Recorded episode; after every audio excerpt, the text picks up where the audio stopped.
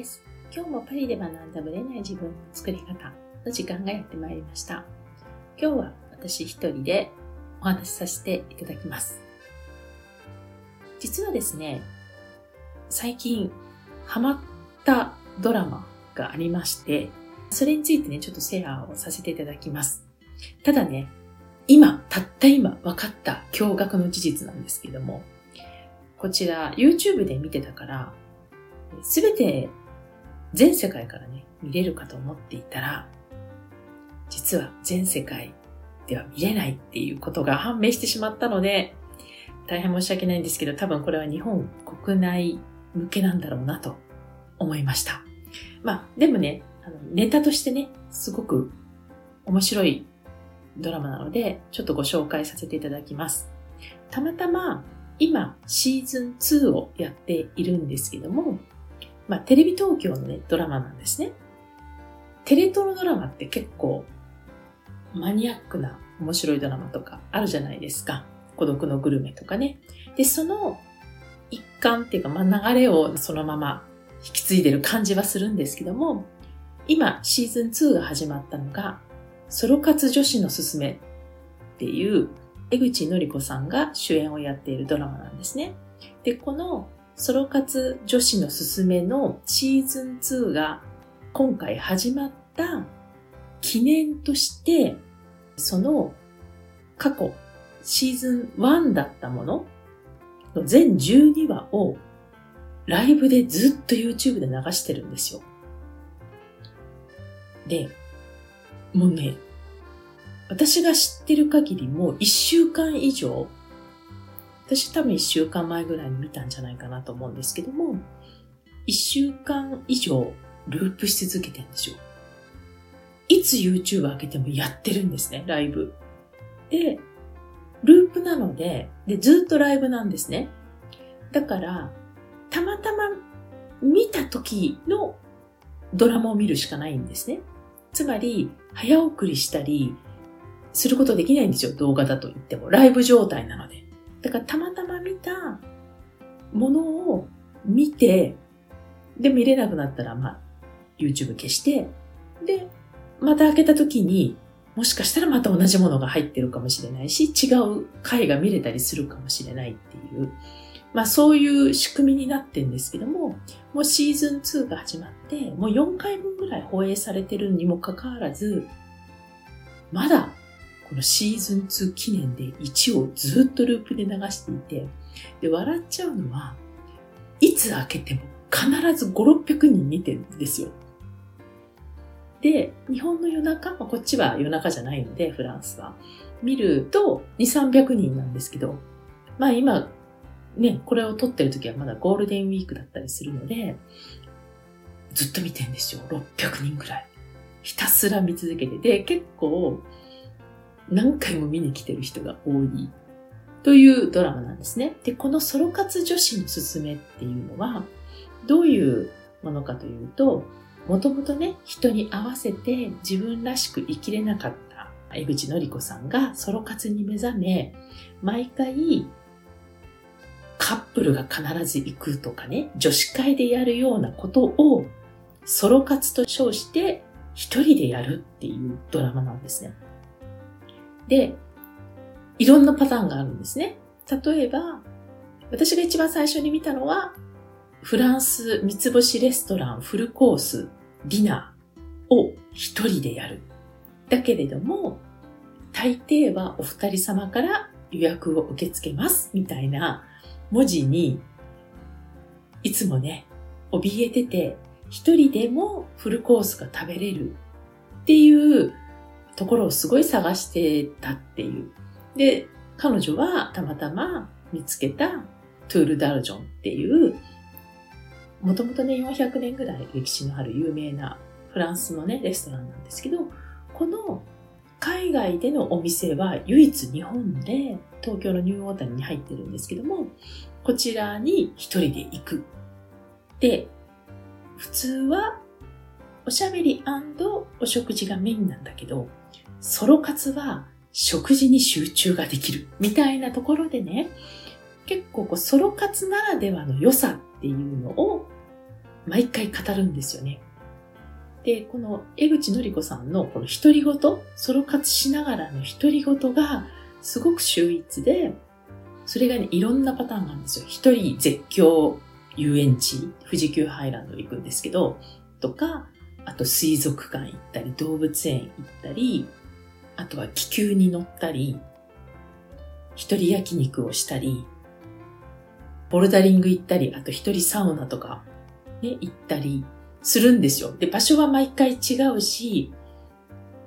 みんなでワイブ、あ、あと一人リムジン、お誕生日会を一人でドレス借りて、一人でリムジンに乗って、東京をぐるっと回るっていうのとか、そのシチュエーションも確かにこれ一人でなかなか行かないかもね、みたいな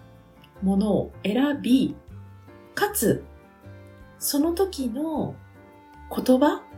彼女の数年前の自分とか、その目の前のソロ活での向き合い方とか、なんかそういうところをね、結構生の声が響くんですよね。そう、ソロバーベキューっていうのもありましたしね。そう、ソロバーベキューの彼女の思い、独り言っていうのが私はすごい一番印象に残っているので、まあ、もし機会があったらぜひぜひ見てほしいなと思いました。で、これは、その自分らしく生きるっていう観点で、ソロ活女子っていう形なんですけれども、でもね、確かに、当たり前を疑えみたいなところはあって、これって普通だよねとか、これしないなんて変だよねとか、でそこにわざわざ疑問を呈して、そこの疑問に、こう、あえてソロ活でチャレンジするっていう発想がすごく共感を得てるのと、あとは、まあ単純に、一人で過ごしても、全然問題ないよね、みたいな。誰かと一緒にやらなきゃいけない、しなきゃいけないわけではないんだよっていうところの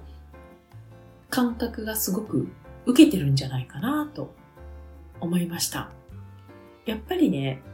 例えば一人焼肉だと必ず隣で聞こえてくる声はみんなで一緒に食べると美味しいね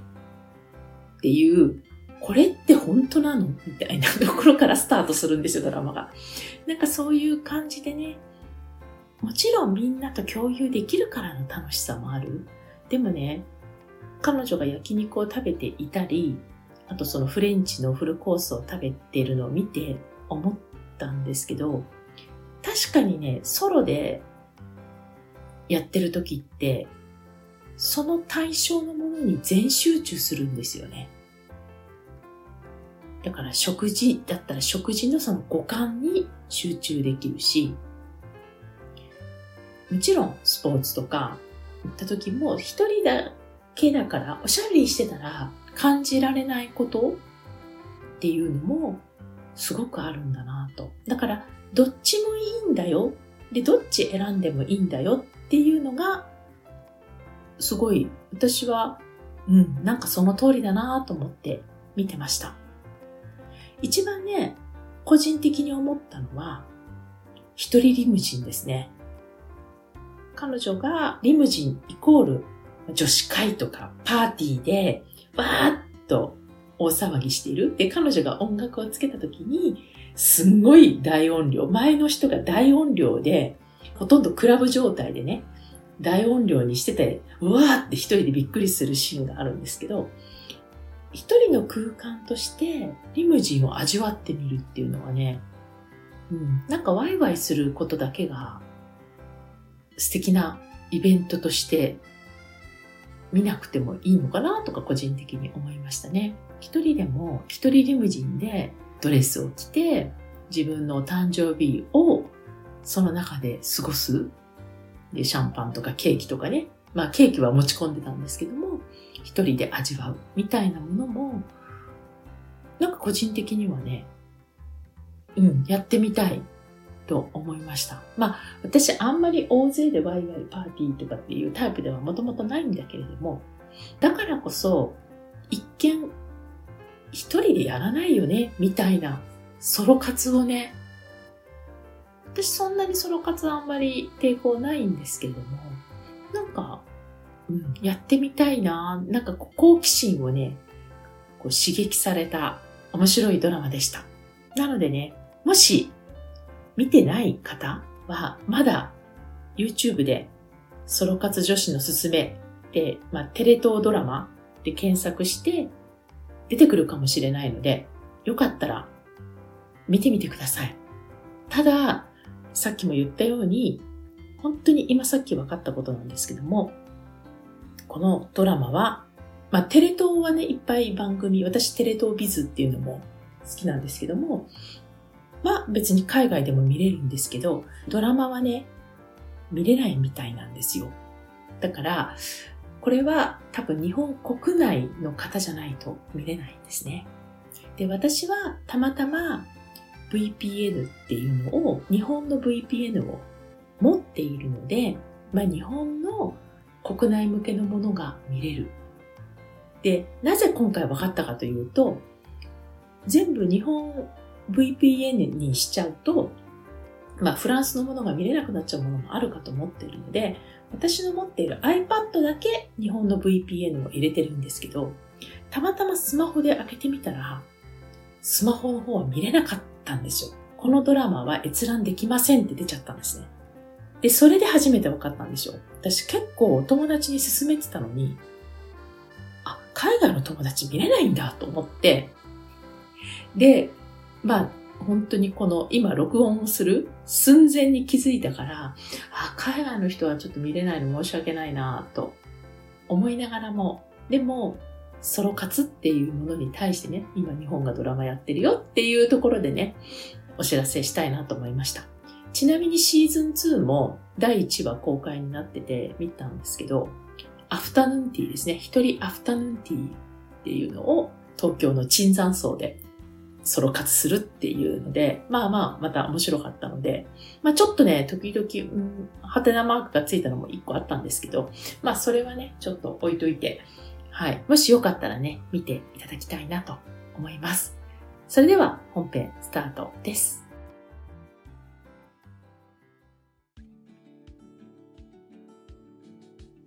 本編です。今回も前回お届けした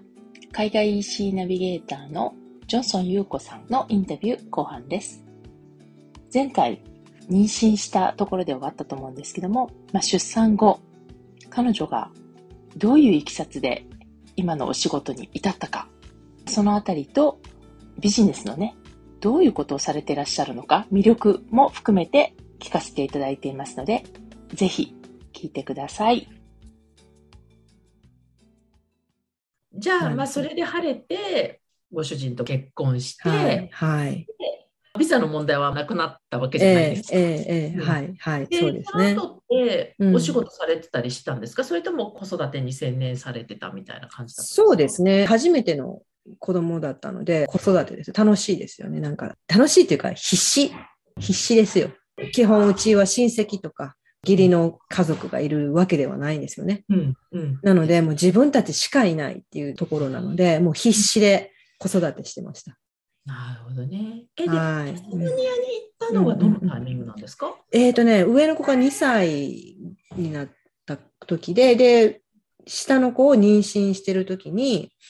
ちょうどね、このパースのね、不動産の価格が上がり始めた時なんですよ。えーうん、で、まあ、ここでじゃあ手を打つかみたいな感じで、旦那がね、うん、家を売りたいと。で、もう前々からもう憧れの地であった、そのホバーとタスマニアにね、引っ越ししたいんだっていうすごいロマンを語り始めて。なるほど。うん長女2歳みたいな。そうそうそう。ここだけでも多分2時間ぐらい喋りますよ、私、本当に。そうそう。で、私は行ったことがないので、その時東側にね、行ったことがなかったので、あ、ホバーとか、まあでもそこに行ったら、シドニーとかメルボルンとかすごい近いし、まあ旅行もたくさんできて楽しそうみたいなね。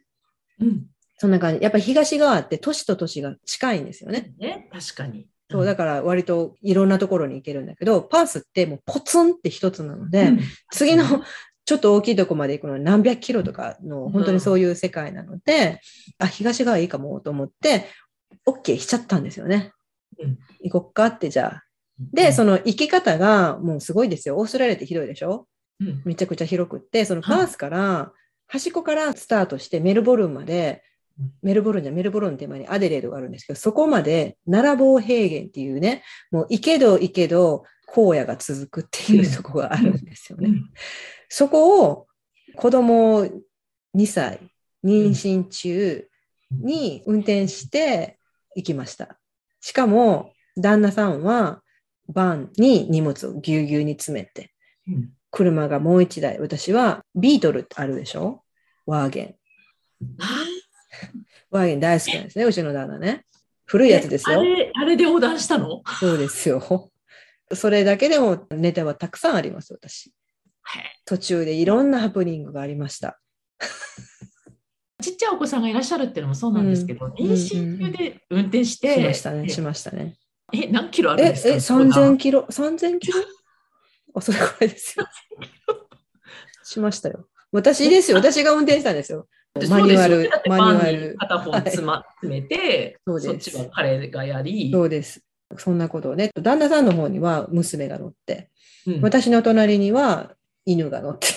ビ ビーグル乗っけてみたいな、そんな感じでしへた。ーはいで、まあ、夢のタスマニア生そうですね活を送り始めたって感じだったんですそうそうね。で、そこでまあ出産したっていう、2番目が出産っていう、そんな感じです。とタスマニアに住もうって感じではなかったんですか、あ、いやいやいや、旦那さんはね、ずっと住みたかったんですよ。あそうなんですね。うん。でも私のメンタルがちょっとついていけなくなって、私はオーストラリアに来た理由は、パースが好きだったから来たんですよね。なるほどね。この青い空、抜けるようなこの青空と、この気候、寒くもなく、暑くも、うんまあ暑いですけどっていう、うんそういう美しいパース、青空が好きで来たのに、ホバートに行くと、毎日曇り空で、そうなんですか？割と曇ってるんですよね。で、寒いんですよ。夏でも25度ぐらいみたいな。あそんなに上がんないんですね。上がらないです。まあ、すごく綺麗ですよ。空気もめちゃくちゃ綺麗し、水もすごく美味しいし、最高なんですけど、私にはちょっと向いてないかなっていう。なるほど、面白い。あ、じゃあもう、ちょっと限界が来たって感じだったんだ。そうです。なので、で、その頃にちょうどもう私の精神的に限界が来た頃に、下の子がね、ちょっとなんかこの子発達が遅いなっていうので、お医者さんっていうか見てもらったら、発達障害ですよ。まあ、いわゆる自閉症ですよっていうふうにうん診断を受けたんですよね。はい。それで、そういう障害のある子供の子育てっていう、そこにフォーカスしていくですよね。うんそうなった時に、やっぱり小さい町なんですよ、ホバートって。そっか。なので、そういうセラピーとかを受けるところがやっぱ少ないとか、環境的にね。そうです。んで、政府からの補助金が少ないとかあるので、その辺は大きいところに行った方が将来的なものもあるしっていうので、じゃあやっぱり帰ろうっていうことで、パースに帰ったんですね。なるほど帰りも運転しましたよ。また横断したの？しました。そうだったんですね。はい。えで、パースに戻られてからは、まあ、もちろんだから子育てもしながら、うんそ、の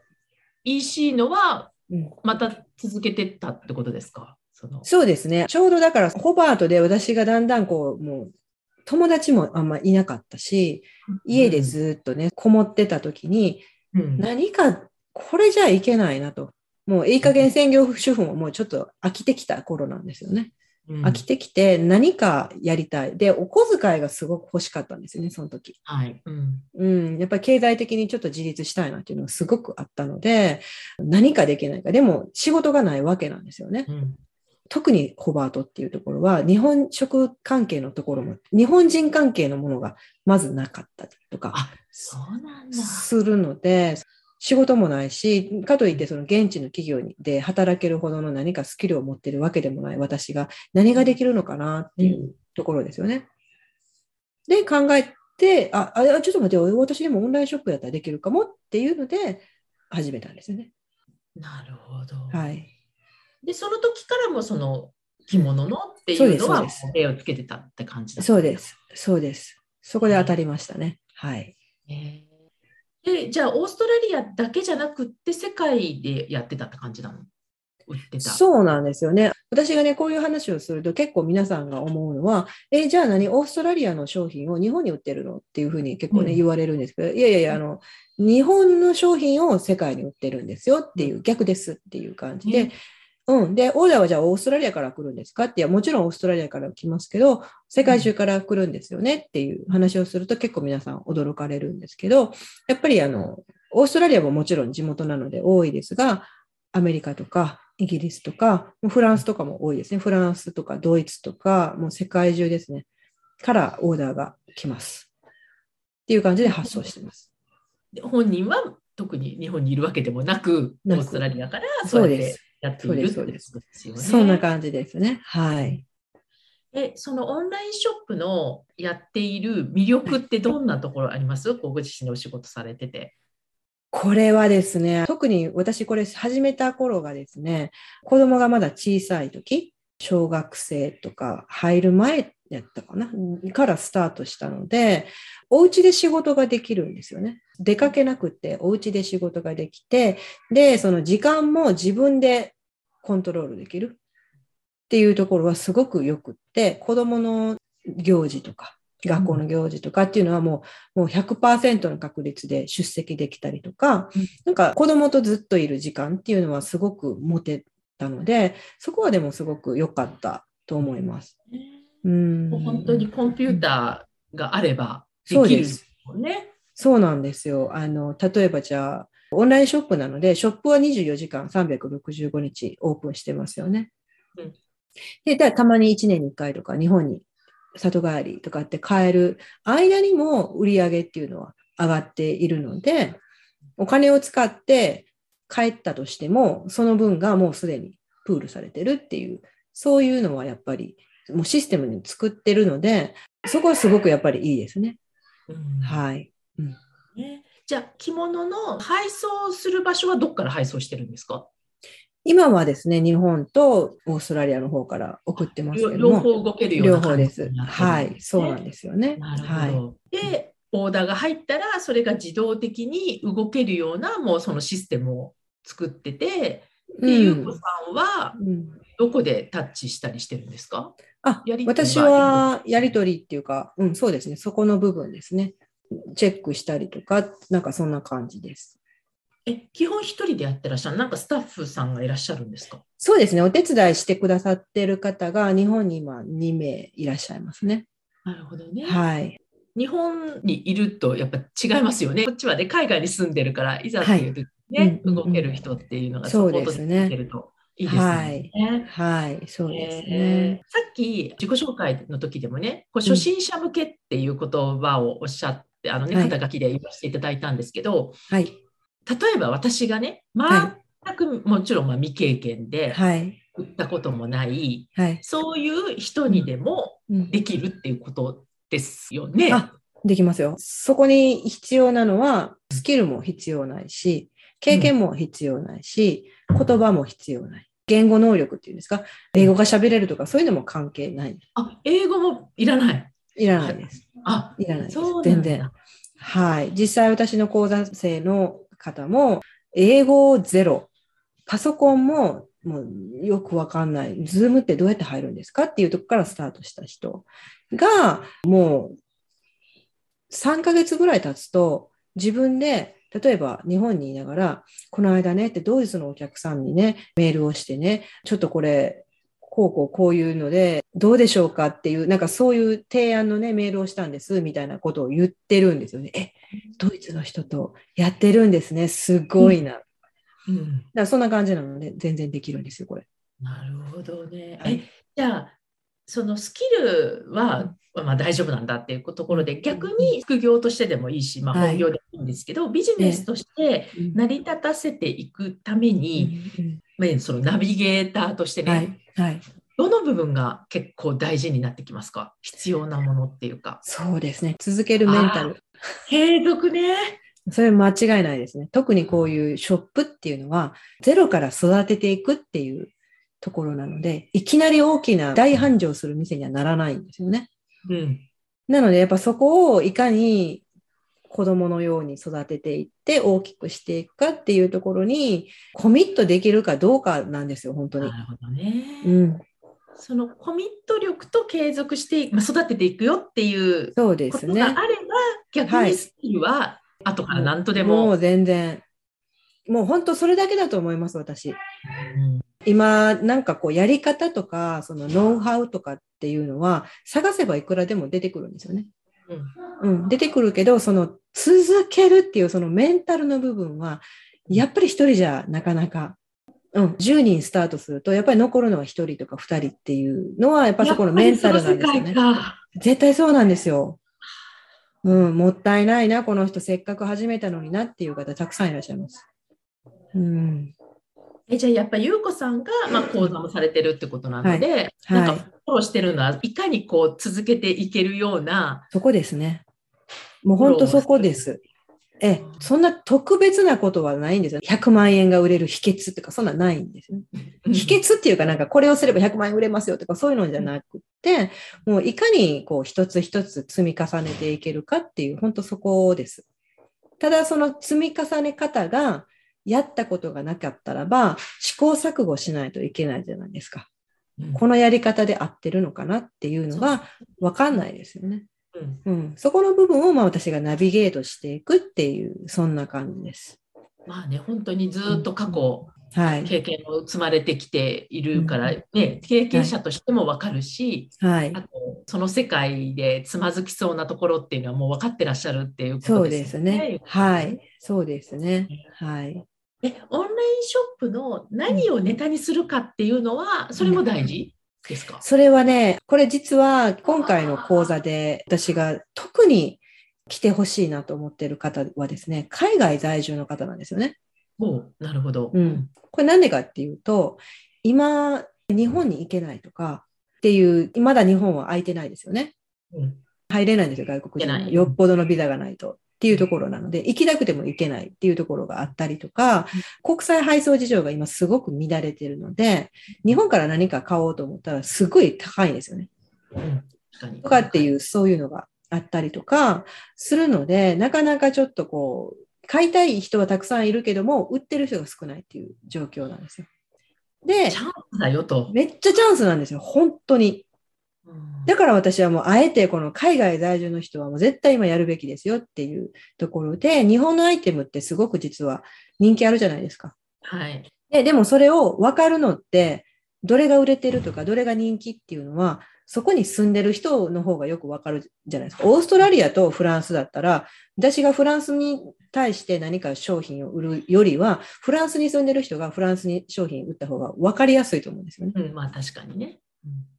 そうなので、まあそういうところをもう利用できるとか活かせる。自分の立ち位置を活かしてできるビジネスなので、何か日本のものだったらすごく今、めっちゃチャンスです。はい。じゃあ、これから特にね、海外に住んでる方もたくさん聞いてらっしゃると思うんですけど、海外に住んでる方で、はい。でこれから何かちょっとビジネスやってみたいとか、はい。っていう方が参入できる、できます。あビジネスのうんノウハウをお持ちだと、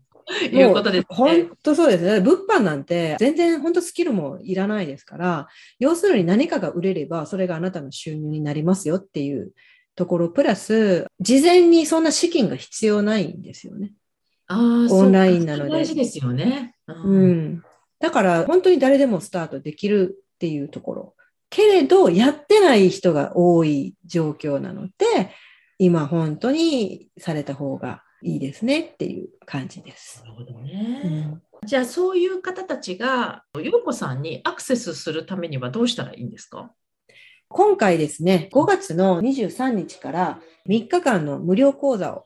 します。開催します。で、そこで海外在住の方向けのオンラインショップのことについていろいろお話をしていきますので、まあちょっとそこで、あ、どんなものなのかなっていうのを学んでいただければ何かヒントになるんじゃないかなと思うので、そちらに一度お申し込みいただければと思います。なるほ。ど。はい。はい。じゃあ、それは、まあ、概要欄に貼っとくのでね、そちらのリンクからぜひぜひチャンスだと思うので、まあ、その3日間の講座を見ていただけたらと思うんですけど、はい。今、最後にね、ゆうこさんがお仕事をされながらね、まあ、子育てもして、オーストラリアに住んでらっしゃるわけなんですけど、はい。これからね、ビジネスをやってみたい人とかね、まああるいははい子育てと両立って言い方変なんですけどね、うんまあ、両方大切にしていきたい、でもうん新しいビジネスが何かわからないっていう人向けに、うんメッセージっていうんですかね、大切にしてること、ご自身が大切にしてることでもいいですし、ああ。見ていただけたら。そうですね。大切にしてることは、やっぱり好奇心ですね、私の場合。あこれは私物好きって言ってましたもんね。そうですね。やっぱりそこから生まれることってすごくありますし、まずはやってみるっていう、そこだと思うんですよ。うんやってみないと向いてるか向いてないかもわからないしっていうところだし、あとは人とのつながり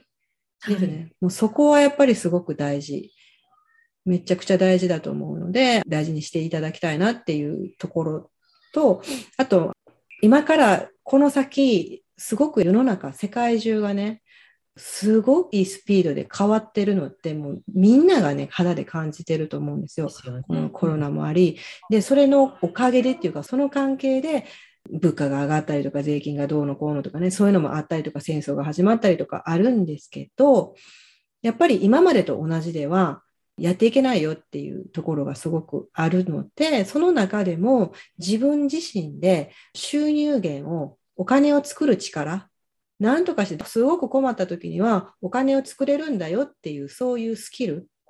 は皆さん一つは持っていると安心っていうか、この先何があっても大丈夫っていうね、ところがあるので、そういう部分の一つに物販っていうのは本当に少ない資金でスタートできて、もう誰でもできるので、何か一つスキルとして持っておくと、今後何歳になっても世界のどこにいてもできるモデルだと思いますので、うんはい。本当にコミット、ね、継続のコミットさえあれば、はい。逆にハードルは低いわけですよね。だって技術的なものが何か必要なわけじゃないし。そうです、そうです。言語的なスキルもそこまで障壁がないんだったら、ないですね。気持ち的にだいぶ楽ですよね。多分そこじゃないですかね、つまずいてるのうんそうですよね。そうですよね。なので、何かやっぱりちょっと人と同じことをしていると、10人一緒でみんなと同じことしてると、それだけのなんかこう、全然変わんないんですよね。何かちょっと今の環境から変わりたいとか、今からちょっと一つ出たいなと思ったら、何か人と違ったことをしないとダメですよね。はい。えーじゃあ本当に最後に なんですけど、はいさんはこれからどこに向かっていくって感じですか？